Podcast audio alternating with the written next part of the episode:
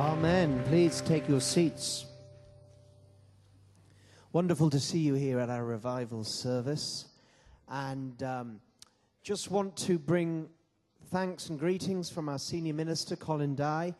Uh, many of you have been praying for him and the, the small team that went last week into a very sensitive nation. We don't want to share where that nation is, it's so sensitive in order to minister to persecuted believers. And Colin asked us to specifically hold them up in prayer. And I'm delighted to let you know that mission accomplished. Amen. Everything that Colin wanted to do for the Lord was done. It was successful. And uh, he, he, that's right. And he flew in this morning back to London. And as soon as he flew in, he went out again. He's got three days with our national leadership team of our Elim movement, of which we are part, and he'll be with them discussing national business. And then later next week, he is flying out to Brazil. Uh, we have very strong links over the years through Colin's ministry with Brazil. We have our own Brazilian churches and ministries here. And we've also been pioneering new Brazilian works out there in Brazil. And so Colin is going over there to bless those churches, bring his apostolic input into those churches so that uh, those works can continue to prosper and thrive and everything that they're doing.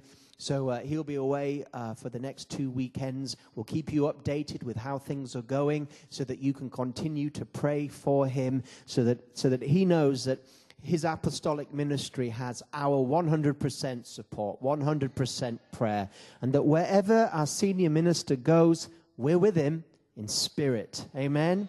So I uh, just wanted to say that. Also, the revival times, I know Christian has already mentioned it, but um, Colin was able to get this revival times out a week early because there's so much in here to bring information to you as you make your decision of how to vote for the mayor elections. Uh, we have profiles of the main candidates and, uh, and w- what they think about Christianity and the things that, that we feel important. Read that section. We've also got a very powerful article by, by Colin. When politicians cross the line, what should Christians do when the state starts to dictate to religious beliefs? We already know well, if you've been around, you'd, you, would have known that uh, Ken Livingstone has already set out uh, his religious program for the next four years if he becomes mayor. He will endeavor to use his status as mayor, if he's voted in, to make London a beacon of Islam to the world. Well, at least he's let us know what his plans are. If you've not heard that, he's quoted, it's all there in that article. But it's not like we're party political here at Kensington Temple. Um, I mean, David Cameron as well uh, tells us to preach morals and then uh, begins to, do, uh, to disestablish morals by taking the foundation of every good society, marriage, marriage as defined in the Bible between a man and a woman for the procreation and looking after of children, and wants to dismantle it and, and can't understand why we don't agree with him. Uh, these people are in error because they don't know the scriptures, nor do they know the power of God. How do we respond? How do we think about these issues? Read Colin's article. It really uncovers what's going on and how we should respond to those. And so there's enough information here in the revival times and what you're hearing on the news for you to prayerfully consider how you're going to vote. Please, number one, vote. If you're able to vote, vote. We can't critique or moan about local government or national government if we don't engage in it. So please, number one, vote. Secondly, vote according to the information you have and try and, and vote prayerfully. Don't vote conservative just because you always do. Don't vote Labour because that's what your parents used to vote. Don't vote. Don't don't act like that. Sometimes I'm amazed. I meet Christians, and um, it, it, you know, if you put a don- if you put a blue rosette on a donkey, they'd vote Conservative. If you put, put a red rosette on a cow, they'd still vote Labour. That, that's not intelligent Christian voting. We need to keep up to date with what's going on, seek the Lord, get information, and then make our vote count. Your vote counts. So let, let's use it. Amen? Wonderful. So that, that's for you. Also, um, want to mention that as we were leading up to Easter, we had our Grace for the City events. Uh, three consecutive Tuesdays, finishing at Westminster Chapel during Easter week. And at those three meetings, our senior minister preached uh, uh sermons that built together on the uh, subject of is anyone thirsty? Anyone thirsty? And so that's available for you. Audio, three CDs, eight pounds, and DVD, twelve pounds. The DVDs are great because you get to see the three different venues that we took, and there'll be a lot more of that to come as well. We are mentioning my new book um, this Sunday and next Sunday because during this month we're making this new book, No More Law, available for you at a special KT discount here in this building of £10 instead of £12.99. That will be made available for you this Sunday and through the week and next Sunday. But just to say, after next Sunday, um, the special offer closes. We won't be pushing this from the platform uh, like we have been doing, and it will revert to its published price of $12.99. So just want to let you know that. So if you want to buy this book, um, you've got an opportunity at a discounted price for this week. I don't get any of the royalties. I have Put, I am putting all the royalties into our work to win Muslim nations for Christ. And so that's where that's going in. So I just want to let you know. Colin gave me a great privilege to preach at the 9 o'clock and 11 o'clock service this morning on the subject of my book, No More Law. And if you, if you want to know where that book is coming from and where that book is going from, then you can get the message of the 11 or 9 o'clock, or you can see it free on our website. It should be up by the end of Monday or, or Tuesday. Wonderful. Well, if you have your Bibles with me, with you, I want to continue on the theme of no more law that I began this morning on this special Sunday. And I'd like you to turn to Galatians chapter 4 and verse 21. Galatians chapter 4 verse 21.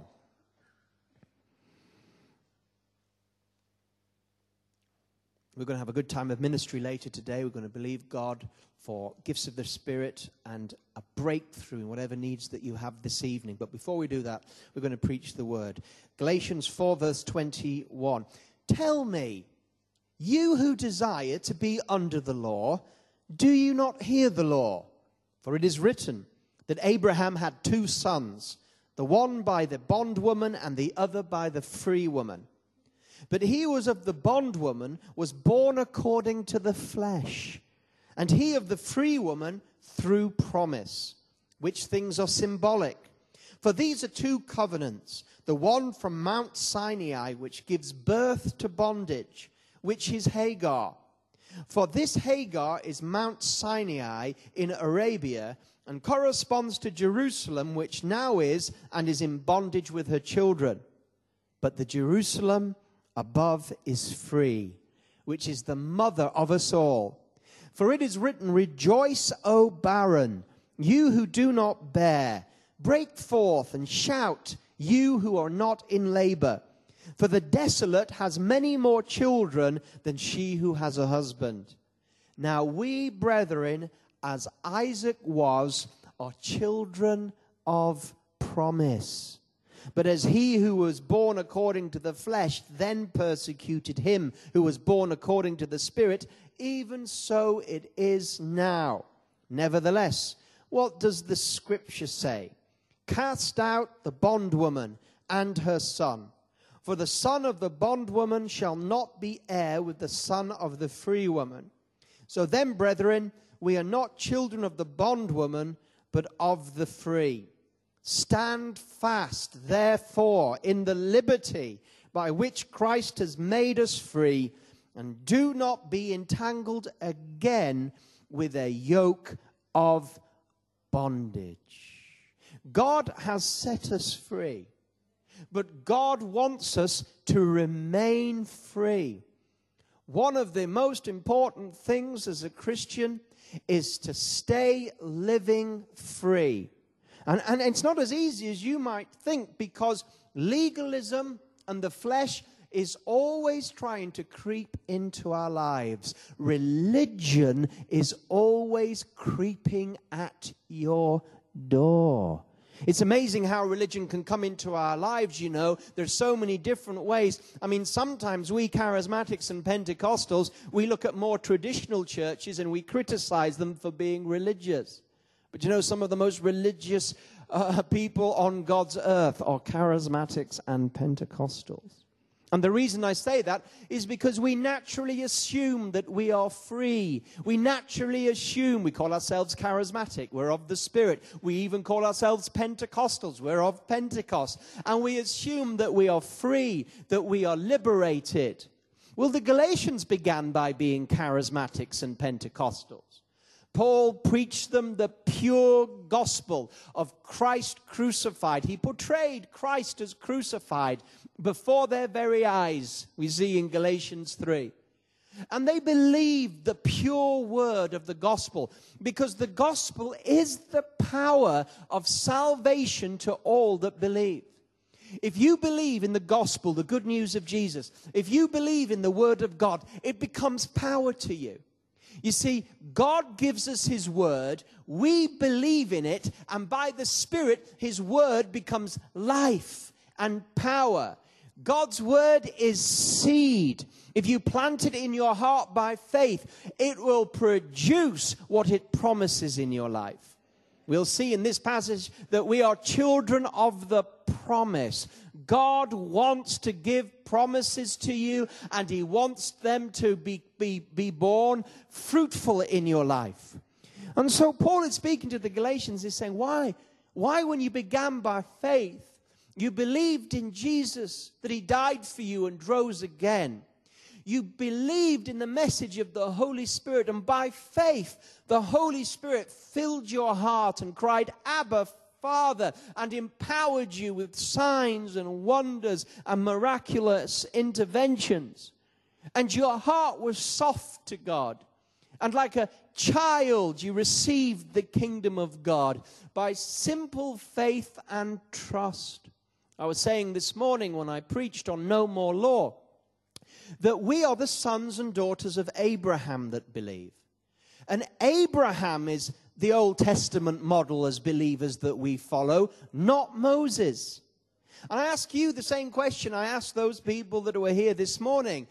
Are you a follower of Abraham, or is your life and the way that you live Christianity more like a follower of Moses? Because with Moses came the law. And the law didn't bring grace. Do you know that? The law didn't bring the Spirit. The law didn't bring mercy. The law didn't bring salvation. But the law did two things it revealed sin and it, reve- and it restrained sin. You see, Abraham lived by faith and trust in God. Again, I said this morning that Christianity is all about trust issues. It's about trusting God. It's about believing what He said and walking day by day saying, I trust you, Father. I believe you're with me. Even when things don't go right, we don't stop trusting the Lord. Now, Abraham, when he met God, he had no law. Galatians tells us that the law came 430 years after Abraham. If you went to Abraham and asked him to name one of the Ten Commandments, he would just look at you blankly and say, Ten Commandments? If you were to ask him about the laws of, of Moses, he wouldn't have a clue what you were talking about. And neither would his son Isaac, the son of the promise. And neither would Jacob. And neither would Jacob's 12 sons, including Joseph. If you spoke to them about the law of Moses, they'd say, Moses who? Law? Ten commandments? What? We have no idea what you're talking about. And for 430 years, the people of God lived free from the law. How did they live? They just trusted the Lord and his faithfulness to the promises that he gave to them. And Abraham did have trust issues to begin with. We're going to see in this story that Ishmael was produced because Abraham had trust issues with God. What about what are trust issues? Well, we talk about that person's got trust issues. And when we say that person's got trust issues, what we're normally talking about is that they had a relationship with somebody who promised them the earth and delivered them nothing and let them down, or they had a friendship where they trusted their friend, but the friend betrayed them. And, out of negative experiences like that, we can say, you know, I don't know if I can trust anybody again. I've been let down so many times, or I put my trust in someone and they promised that they'd do something, be something to me and for me, and they let me down, and now I've got trust issues, and it's difficult for me to trust again. You know, you see this at every level. I think of pets that have been abused, dogs that have been abused by their owners, and then they're, they're, they're, they're taken away and put in a good home. And it takes a long while for that dog to trust anybody. A long, long while. You, you, you go out to feed them and they think you're going to hit them. Trust issues. Well, at the heart of Christian life is trust. Trust, not laws, not regulations, not touch, not taste, not drink, not act this way, do this, not external things, but the heart. God is interested in our heart. And he wants us to trust him. Abraham had his Ishmael. Abraham had his times where he just didn't trust God. But he grew in trusting God. And one by one, his trust issues as he matured were dealt with. Till Abraham became totally 100% trusting in the God who promised him. And even when he received Isaac, and God said to him, Take your son, and sacrifice him to me. By that time, Abraham had such trust. He said, All right, God, whatever you say, because you promised me that in Isaac would be my seed. So that means that even if I have to sacrifice Isaac and he dies, you will have to raise him from the dead. And Hebrews tells us Abraham believed that God would do it. I mean, what a trusting heart. And God wants us to grow in our trust with him to trust his promises, to believe that when he's promised it to us, even when it looks like the opposite is happening, trust the Lord. And so for 430 years, all of God's people trusted the promises. They all had promises from God until the children of Israel uh, were in bondage in Egypt. And even then, God gave them a promise. It was a whole land, a promised land. And He said, Trust me and I'll take you out of Egypt into the promised land. But they didn't trust him. They had unbelieving hearts. They never dealt with their trust issues. And I spoke all about this this morning. If you're interested in more of this, just watch it on the internet. They had trusted, they never believed him, they never trusted him. And they were a wicked and perverse generation like had never been seen. And so, what God did is He brought the law into the children of Israel. And the law revealed sin. It showed sin exactly as it was. And it revealed God's righteousness, the standards that God had. And it restrained the children of Israel from sin. When they received the law the first time, they had a golden calf and they were committing all kinds of sins. And this, this, this law, Paul tells us throughout Galatians, this law was like a teacher a specialist teacher that came into an unruly classroom and said, Right, from this day on, this class will do what I say, when I say, and if you don't, I'm going to punish you. Here are the rules of the new class, and if there's anybody steps out of line, they'll be punished.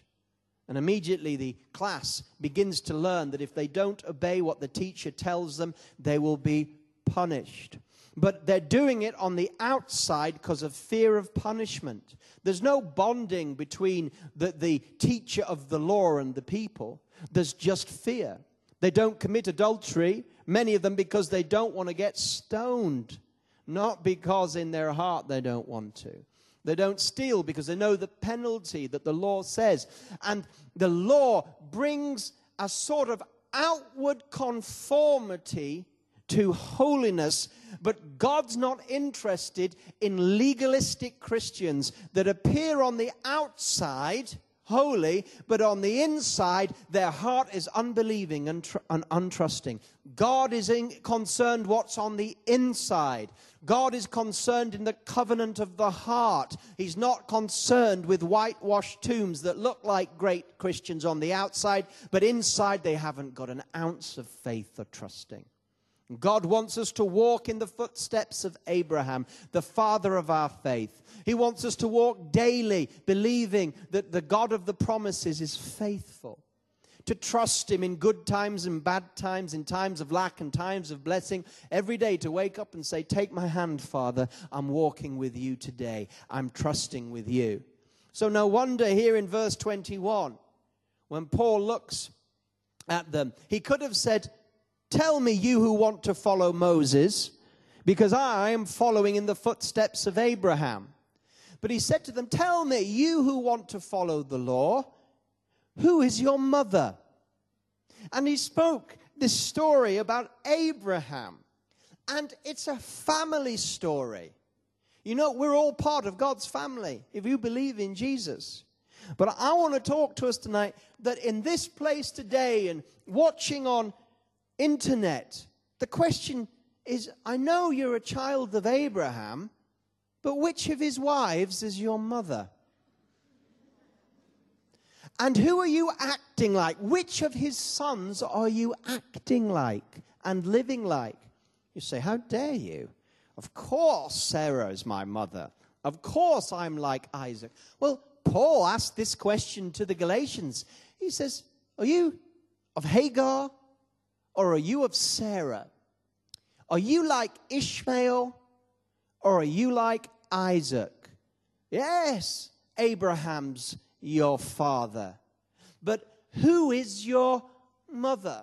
And he compares the two wives and he compares the two boys. And I want you to think about this because I want to make sure tonight that everybody is a walking, living Isaac in this place. And that if we're talking about who is mothering you, that you've come from the right mother, not the wrong one. Because you could be living as a child of Abraham, a Christian today, but, but you could be exhibiting the frailties and weaknesses and fleshliness of Ishmael.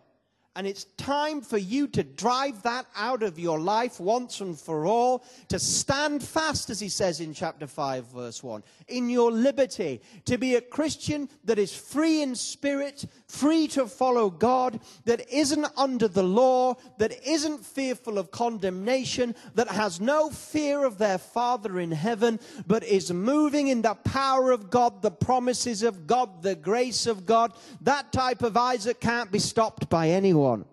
So let's compare and let's judge our hearts and our lives by this story of a family. Abraham had two sons, and the first thing we see that he had one by the slave and one by the free woman. He is comparing the two wives, Hagar and Sarah. Now we know that Sarah was Abraham's wife. That, that in fact, God changed Sarah's name from Sarai to Sarah that means it means princess. Princess, that's what it means. And so here we have God saying, You know, Sarah, you're a princess in my sight. Abram to Abraham. Abraham means father of many nations. But he had a word for Sarah, the mother. And he said, Sarah, Sarai to Sarah, princess. We are descended from Abraham. God wants us to be multipliers. God wants us to prosper in everything that we do in the gospel and to multiply. That's our inheritance from our father Abraham. And do you know what? Even Ishmael got that blessing. Do you know that? Ishmael multiplied to be many, many, many groups of people, didn't he? So he got that from his father. But from his mother, what did he receive? Did he receive his mother as princess? No, she was a slave girl. She was a slave even when Abraham took her for a child. It was he was in the, the tradition of the time. Abraham would take Sarah's um, slave woman, have a child by her, and that child would then become Sarah's That was the, that was the that idea. She was a slave woman. She was not free, whereas Sarah was free. This is what the Bible tells us. And the difference was this but he who was of the slave woman was born according to the flesh, and he of the free woman according to the promise. We have already here the flesh and the promise. What does the flesh tell us? What is the flesh? The flesh is many things, but basically, if we bring it, the flesh is living life without God. The flesh is doing it in our own strength. And many Christians live according to the flesh and not according to the spirit. Do you know that? Uh, because you can't tell the difference between their lives and people that aren't Christians, except they have certain standards, certain religious morals, certain religious standards. But the flesh is always living your life without God. You say, Well, I'm not of the flesh. Okay, how much do you lean on God? How is your prayer life? Because I guarantee that if you don't have a prayer life, that is an indication that you're not leaning on God to see things done. That is an indication that you are tempted to lean on the flesh. Those that pray know their need of God. And Abraham, we know the story of Ishmael. It came to a place where they had trust issues. God will bring us time and time again in our lives to a place of a trust issue so that we can grow and mature as believers. He'll put you in a place where you can choose to trust Him or you can choose to deal with it in your own strength and your own power. Abraham and Sarah had come to the place where, where God hadn't delivered on time as they thought. They thought, you know, God has promised us, but it doesn't look like He's going to do it. I guess He means us to make it and do it ourselves. So often in the Christian life, what we do is, is we, we, we don't wait on the Lord. We, uh, we go ahead in things that God hasn't told us to do, or we try and make the promises happen before time. But God wants us to trust Him. And so the flesh and the promise. And Paul says these are symbolic of two covenants. And then he speaks about two covenants, two mothers, two covenants, and two mountains the covenant of grace and promise and faith that comes from Sarah, and the covenant of law. And look at the two different mountains that are described here Mount Sinai, which gives birth to bondage, and Hagar is Mount Sinai in Arabia. And that corresponded to the Jews at that time that had not received Jesus, but the Jerusalem above is free.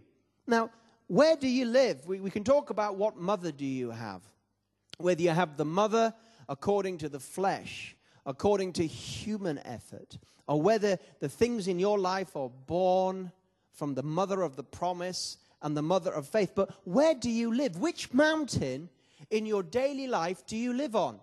Do you live on Mount Sinai or do you live on Mount Zion? Well, if we go to Hebrews chapter 12, verse 18, we have a little bit more of a description of these two mountains Mount uh, Zion and Mount Sinai. And it's speaking to Christians, and it says this in Hebrews 12, 18. For you have not come to a mountain that can be touched, and to a blazing fire, and to darkness and a gloom and whirlwind and to the blast of the trumpet and the sound of words which was which sound was such that those that heard begged that no further would be spoken to them. For they could not bear the command that if even a beast touches this mountain it will be stoned. And so terrible was the sight that Moses said I am full of fear and trembling. This is a description of the mount where the law came and you can see it's a terrifying description a description of darkness and fire and gloom and whirlwind, the, the trumpet of alarm and the sound of words. And that even if an animal came to that mountain and touched it, it would immediately be stoned. It was a terrible sight. And even Moses was full of fear. Fear in your life is an indication that you're still under law in the way that you're living. Perfect love casts out fear. But when we believe that God is going to judge us, and when we begin to be scared of God, and when we begin to fear life and fear tomorrow, these are indications that the spirit of the law is getting into our lives. Remember what I said about the law? That it came in like a special classroom teacher, and the classroom was all over the place, and the law said, You'll behave or you'll be punished. You'll be, and they behaved because of fear of punish. Do you live your Christian life? Are you frightened that God's going to punish you? You know, sometimes when I'm counseling somebody or you meet somebody, they come they said, You know, I'm really frightened that I'm under God's curse. I'm really frightened that, that because I've made mistakes, God is going to punish me. I feel that God's unhappy with me and, and I've made my mistakes or I don't think I'm making the grade with God and I'm, I'm worried that, that God's Spirit has left me and, and all these concerns. And when I hear these things, I don't say it to them directly because I need to counsel them out of it, but I say, I hear the law. When someone comes with these fears that God's abandoned them, left them, angry with them, that God's going to judge them, that they've made mistakes, that God's not, God hasn't for, forgiven them. When I hear these things, I just think, I hear the law. I hear condemnation. I hear fear. I, I, I don't hear faith. I hear somebody that's on this mountain, the darkness of their life, the fear that's with them, the concern of being condemned or judged. I hear someone that's under the law, whether they know it or not. But you're not under the law, you're under grace. That's not your mountain. This is your mountain. It goes on to say, But you have come to Mount Zion, the city of the living God, the heavenly Jerusalem, and to thousands of angels, to the general assembly and church of the firstborn who are enrolled in heaven, and to, ju- and to God, the judge of all, and to the spirits of the righteous made perfect, and to Jesus, the mediator of the new covenant, and to the sprinkled blood that speaks better than the blood of Abel. What a wonderful picture of two different places. The one is one of fear and condemnation. The one is where the law comes and reveals your sin and condemns you for not walking righteously. But the Bible says you've not come to that, but you've come to a different place. You've come to the city of God. You've come to the place where the blood cleanses you from every sin. You've come to the place where angels are there to minister to you. You've come to the place where God's believers are there. This is a place of lightness, a place of grace, a place of mercy, a place of love, a place of fatherhood, a place where you can dwell. Don't dwell in the darkness of your fear and unbelief, child of God. Come out from the law, like Paul is saying to the Galatians, and realize that there is now no more condemnation for those that believe in Christ Jesus. There is no more condemnation. You've already passed from condemnation to acceptance, from death to life. The moment you believed, you came off that dark mountain of condemnation and you were transferred into the city of God, a safe place, a place where God's presence is, with promises and angels and the Spirit of the Lord to lead you. Then, verse 27 of Galatians, we see this Rejoice, O barren who do not bear. Break forth and shout, you who are not in labor, for the desolate has many more children than she who has a husband.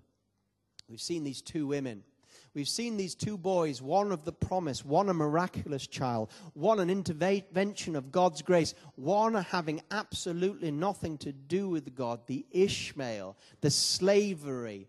is like Hagar living on this dark mountain with Ishmael absolute opposite to Sarah, the princess, and Isaac, the child of the Spirit, the child of the promise, and their habitation, where they live, is in a place of glory. It's a heavenly city with a heavenly blessing. One is supernatural, the other is natural. And now we get this incredible faith call. It says, Rejoice, O barren. Can you imagine if you'd been trying for a child as long as Sarah had? And you came to the front later on in this service as we'll open the front, and you said, Yeah, I'm trying for a child. And so, how long have you been chi- uh, trying for a child? Decades and decades. All right, well, I'm not going to pray for you. Rejoice, O barren. Pardon? Rejoice. I want to hear you praise the Lord. Come on, shout hallelujah for me. Shout hallelujah. I want you to praise God as if you're just about to give birth. I want you to praise God like, the, like that, that pink has turned blue. You know what I'm talking about? I want you to shout as if you've got twins, triplets, multitudes. Amen? I want you to, and you're like, God, what sort of place is this? I'm trying to get, I've been struggling, and they're just saying rejoice. But this is, this is an amazing passage here, this rejoice. It's saying, look, this is how Sarah and Isaac, who live in the city of God, this is how they're to deal with their problems, their barrenness, their difficulties. Because Abraham, I've taught you this before in this evening, Abraham's God had two major characteristics that we see in Romans, Romans 4. Two major characteristics. I brought this up last time I preached here. The two characteristics of the God that Abraham knew was this that he gave life to the dead, and that he called those things that are not as though they were. He brings life to the dead. Abraham knew, and Sarah knew that that they were that by the time it was too late that both of them were dead when it came to giving children but they came to the place where in hope against hope they believed that God was fully able, Romans says 4, fully able to perform what he promised. We need to come to the place of full assurance that what he's promised us, he is fully able. And to look not at the deadness of our situation or our circumstances, but like Abraham and Sarah, to believe that God can bring life to the dead. Whatever circumstances you're facing, you think it's just not changing. Jesus. Let me tell you something God can bring life to the dead. if Jesus was raised up from the dead, nothing's too difficult for you. I don't know if you've had this testimony in your life, but there's times in my life when it's been all over in different aspects and circumstances. There's no way that that could, that's going to come. And it, sometimes God lets things die to raise them up again. I mean, in a manner of speaking, Isaac was already dead, Hebrews says, because in, in, in Abraham's mind, he'd already done the deed, because he knew that God was able to raise him from the dead. Friends, the resurrection is the heart of our Christian faith. And it's not just about believing that Jesus is raised from the dead. You have to believe that God is in the daily resurrection business. You need to look at the dead souls that aren't saved yet. They're on your prayer evangelism of three. You need to look at them. You need to say, they look like they're never going to be saved. And you're just going to say, in the name of Jesus, live. That God would raise them spiritually from spiritual death. I was in my cell group today, and we were together, and we were, and God had given me a, uh, um, God had spoken to me personally, and also to my cell members, and He'd given me the passage of when Jesus uh, healed and forgave the paralyzed man. Do you remember that? And God spoke to me and, and, and, and said, Look, when those men brought him in through the roof, Jesus looked at the men's faith that had carried him. He looked at their faith and then he said, My son, your sins are forgiven, and raised him up from his paralysis. And it was like the Lord was saying to me, If those men hadn't brought that paralyzed man, would he have ever met Jesus?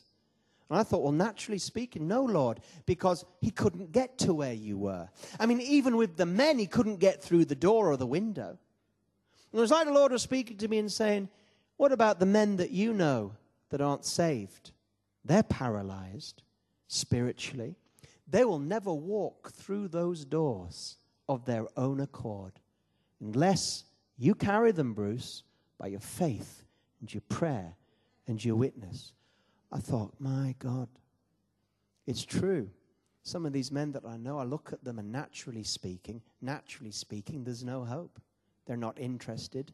And they'll never come. They are paralyzed by Satan and sin. And they are like that paralyzed man, can't, they'll never come to see Jesus. They'll never come.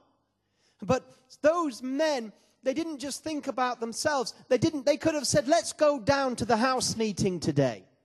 Let's go down. Let's get there early. Let's get the seats and let's hear Jesus speak. They, they could have done that. And, and, and I suppose many times that's what we do, don't we? We present ourselves to meet with the Lord. We gather together, and that's fantastic. But these men remembered the person that was unable to come physically but also we're talking spiritually. And the first thing that Jesus did to that paralyzed man, I don't know why I'm sharing this, but I feel this is where God wants me to go.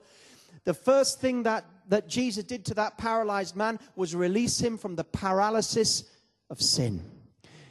You'd have thought the first thing he should have done is made him get up and walk. But Jesus saw his main need, said, My son, your sins I've forgiven you. And you couldn't see it because he was paralyzed. He could barely, he could barely uh, flick his eyelids. But on the inside, something leapt up free. His spirit man was made free. But it was those men that brought him. And they carried him by faith.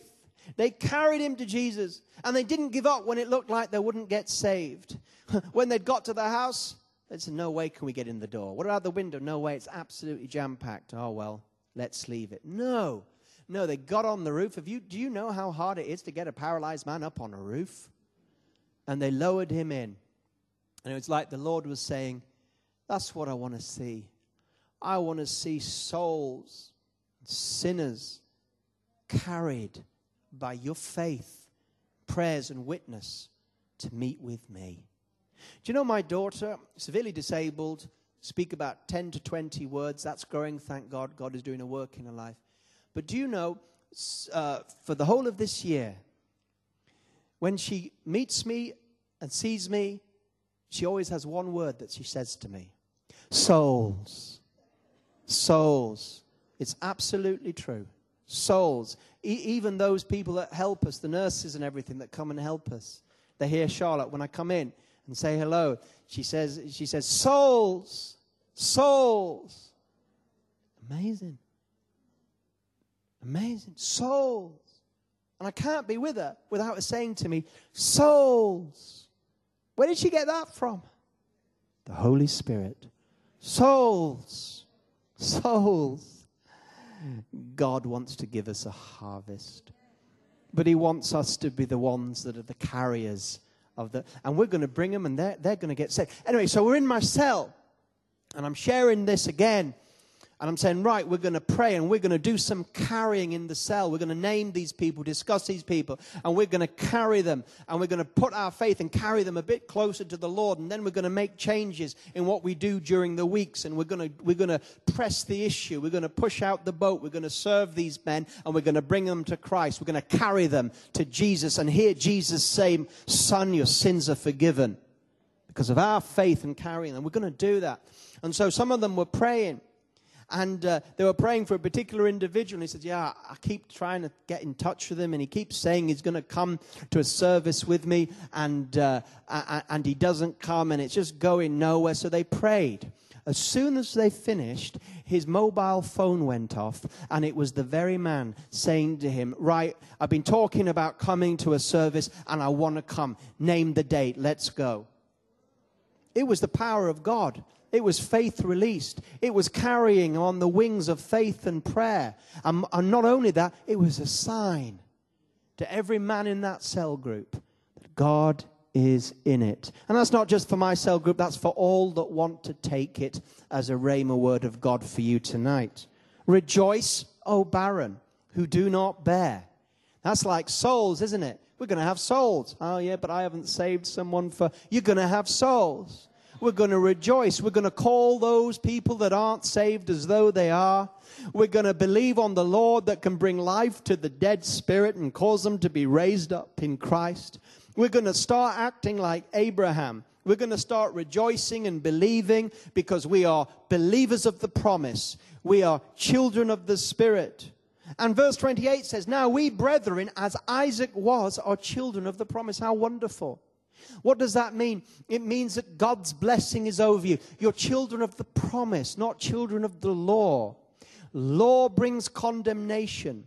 Law throttles your Christian's life, your Christian life. but the promise awakens hope. The promise awakens hunger. The promise awakens joy.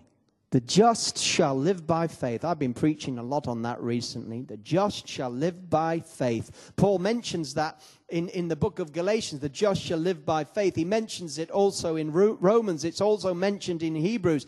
The just shall live by faith. And that's all about faith in the uh, faith in the faithfulness of God to bring about. In Habakkuk 2, verse 4, the just shall live by faith. Before that, God says to Habakkuk, write down the vision. Here's the promises. If it tarries, don't get discouraged, because the just shall live by faith. But the proud man I have no delight in. Who is the proud man?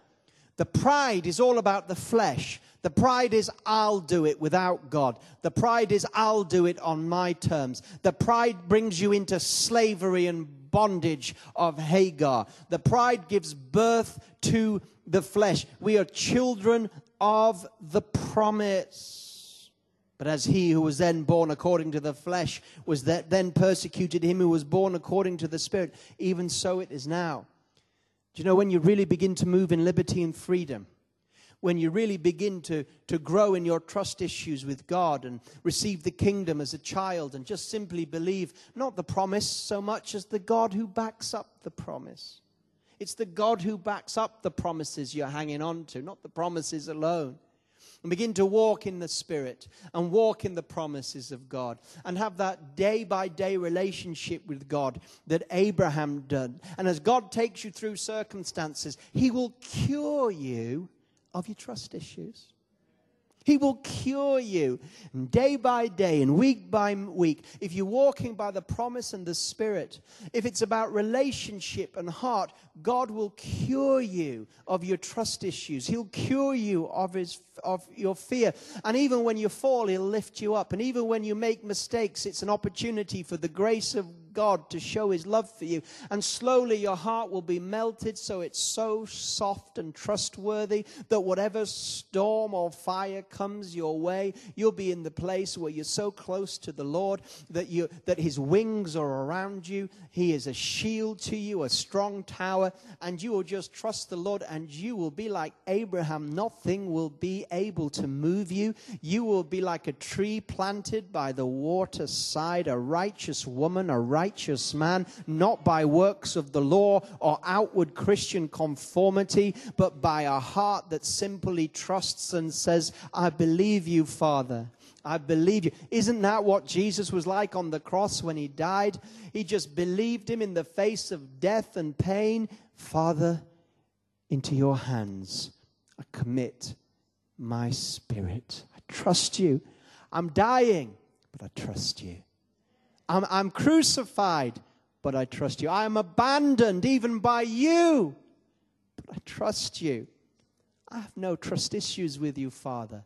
So as I die, I trust my life and my death into your hand. And on the third day, he rose again. God wants to touch our lives in our heart. He's not looking for external obedience motivated by fear.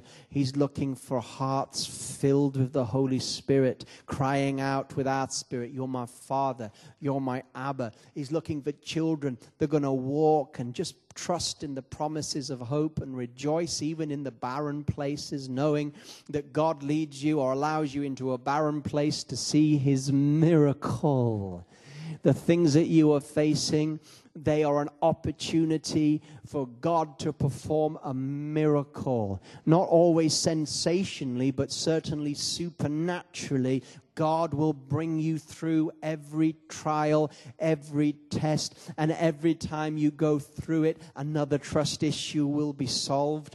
We are not like the children of the law who wandered around in the wilderness, never going forward into the land of the promise, never trusting God. We are like the children of Abraham. We are the Isaacs, not the Ishmaels. We are the children of the promise and the Spirit. And so the Bible says, cast out the slave woman and her son. We need to cast out fleshly thinking. We need to cast out unbelief.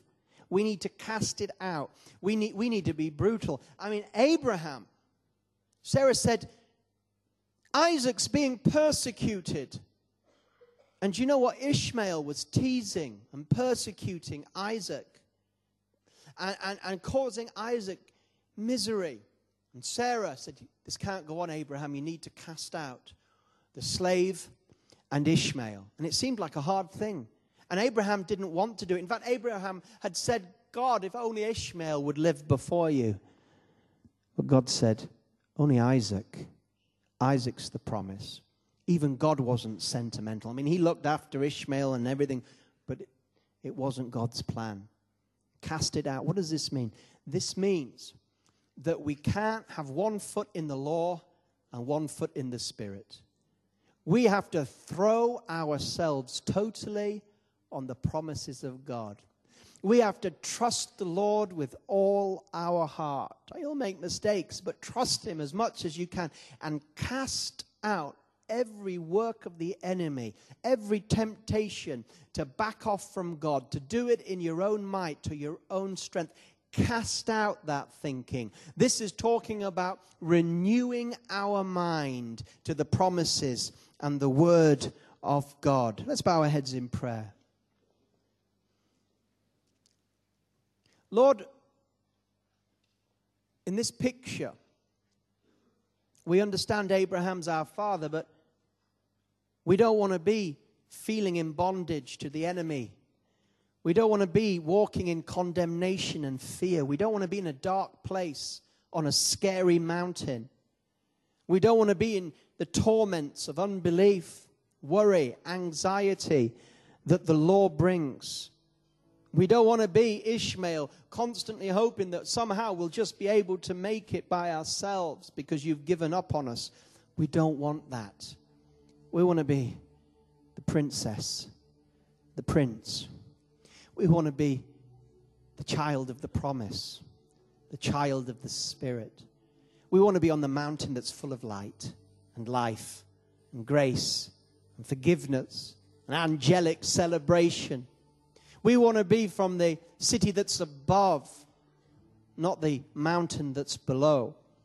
We want to rejoice in the barrenness because we trust you. We want to break forth and shout and call those things that are not as though they were because you said they will be. We want to be children of the promise and live as the heirs of God, not in fear, but in absolute assurance that God, who began a good work in us, will complete it in Christ Jesus. And we want to cast out of our lives all fleshliness and unbelief and throw ourselves daily on the mercies, providence, and promises of God. If there's anyone in this place today and you say, Well, I've not yet given my life to the Lord, now's your opportunity. Every one of us has, who are Christian here today has made that step of faith to believe that Jesus died for our sins and rose again. Because if you believe in your heart and confess with your mouth that Jesus is Lord and the Son of God, you will be saved. Are you ready now to take your first step in walking with God? Are you ready to become a child of promise, forgiven? Are you ready to walk the rest of your life hand in hand with the Father that sent his Son to bring you home? If you are, I want you to lift your hand right where you're seated. Lift your hand to the Lord, and I'm going to pray for you. Upstairs in the balcony and downstairs, just lift your hand. We'll pray for you. Is there anyone? Yes, up there in the balcony. Anybody else? He lifted his body up on a cross for your salvation. If you're serious with God tonight, you'll lift your hand up to him and say, I own you, Jesus. Forgive me. Anybody else before we move on? Anyone else? Just lift your hand. Those of you that lifted your hand, in a few moments' time, someone's going to come and talk to you and give you a gift. But what we're going to do is we're going to believe right now in this time of ministry that the God of Abraham's going to come with his miracles and his promise, and that the Holy Spirit's going to sweep through this place. We're going to see miracles and healings. We're going to see the ministry of God's grace in our lives. If you need a healing or a miracle or an answer of prayer, There's nothing you can do to earn it, nothing you can do to make it happen. Just trust Him and let His Spirit come and minister to you. Let's stand together. We're going to worship the Lord with this one song, and then we're going to come back and we're going to open in we're going to open in Holy Spirit ministry for our lives. God is not finished with what He wants to do with us today.